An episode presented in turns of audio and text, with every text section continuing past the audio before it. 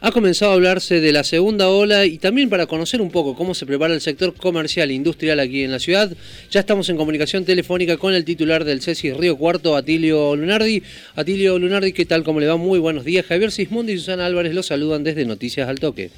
Buen día, ¿cómo está Javier y Susana? ¿Qué tal? Buen día. ¿Cómo le va, Lunardi? ¿Están pensando ya en la, esta segunda ola que dicen que se avecina? Eh, ¿Piensan que van a tener que cerrar los comercios? ¿Cómo se están preparando? Bueno, la idea es que no se cierre, ¿no es cierto? Por eso hemos salido a recomendar que, aprovechando ya toda la experiencia que hemos tenido el año pasado y bueno, durante todo este periodo, eh, creo que mm, se ha demostrado que eh, si se mantienen los protocolos dentro de las empresas, la posibilidad de contagio son mínimas. Entonces, bueno, ponemos ahora, porque a veces bueno, se empieza a relajar un poquito, eh, creo que es momento de estar alerta y hacer el máximo esfuerzo y cumplir con todos los protocolos que se están establecidos para evitar que los contagios se, se eleven y, se puedan ya tener que cerrar. Entonces la idea es eh, trabajar eh, fuertemente para que no se cierren los comercios, ¿no? y sobre todo todas las actividades. ¿no? ¿Qué le sugieren a los comercios y empresas para cuidar al personal y a los clientes? Bueno, les sugerimos que, que pongan la mayor atención al cuidado del protocolo que se ha establecido, ¿cierto? Es decir, mantener el distanciamiento como primera medida, digamos, uso de barbijo y el uso de alcohol, ¿no es cierto?, en, en, para la entrada, y bueno, ese es una forma de evitar los contagios dentro de los locales comerciales o de las empresas. Ahora eh, se le pide a toda la comunidad que eh, también tengan la máxima alerta dentro del hogar o de las actividades fuera de los trabajos porque se ha demostrado que esos son los lugares donde mayor posibilidades hay cuando la, persona ya se relaja o está en su, en su ámbito familiar.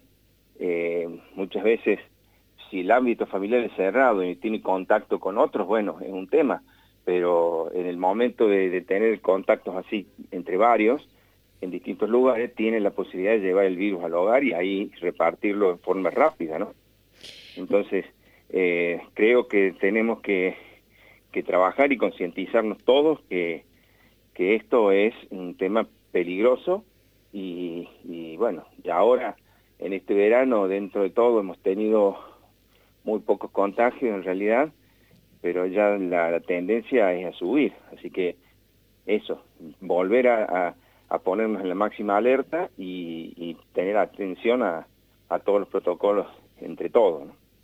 Recordamos que estamos en comunicación con el titular del CESIS de Río Cuarto, Atilio Lunardi, quien además es miembro de la Cámara de la Construcción. Eh, Lunardi, ¿qué balance hacen de la actividad en el rubro de la construcción en esta época de pandemia?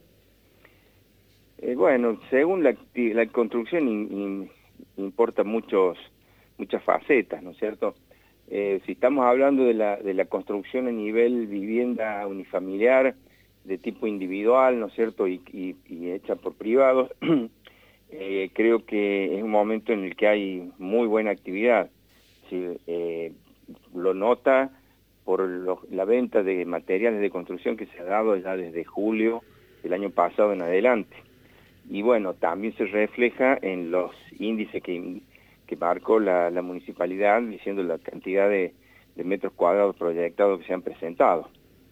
Así que bueno, en ese sentido ha habido un incremento importante.